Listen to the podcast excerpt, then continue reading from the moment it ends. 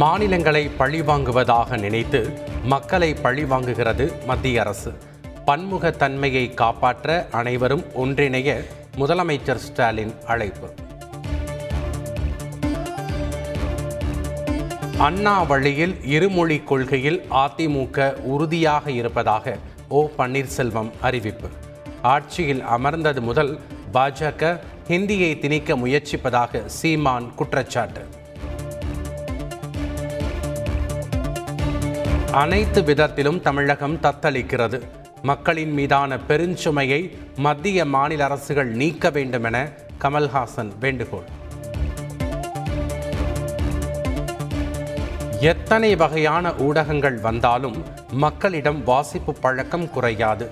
தென்னிந்திய ஊடகம் மற்றும் பொழுதுபோக்கு மாநாட்டில் தினத்தந்தி குழுமை இயக்குனர் சிவந்தி ஆதித்தன் பேச்சு. இரண்டாயிரத்தி இருபத்தி இரண்டு இருபத்தி மூன்றாம் ஆண்டிற்கான சென்னை மாநகராட்சி பட்ஜெட்டை தாக்கல் செய்தார் மேயர் பிரியாராஜன். மழைநீர் கால்வாய் பணிக்கு ஆயிரத்தி இருநூற்று முப்பத்து மூன்று கோடி ரூபாய் ஒதுக்கீடு.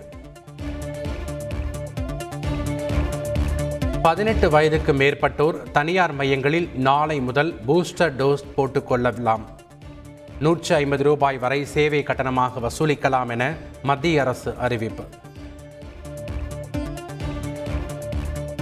கோவிஷீல்டு தடுப்பூசியின் விலை அறுநூறு ரூபாயில் இருந்து இருநூற்று இருபத்தைந்து ரூபாயாக குறைப்பு. சீரம் நிறுவனம் அறிவிப்பு. இலங்கை அதிபர் கோத்தபய ராஜபக்ச பதவி விலக வலியுறுத்தி பிரம்மாண்ட முற்றுகை போராட்டம். அதிபர் மாளிகைக்குள் மக்கள் நுழைய முயன்றதால் பதற்றம்.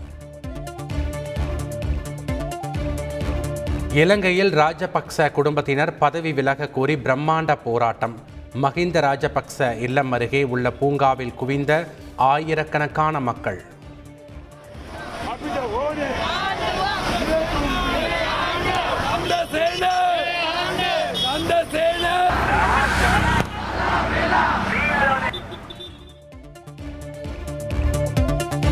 பாகிஸ்தான் நாடாளுமன்றத்தை கலைத்தது செல்லாது என வழங்கிய தீர்ப்பை மறு ஆய்வு செய்ய வேண்டும்.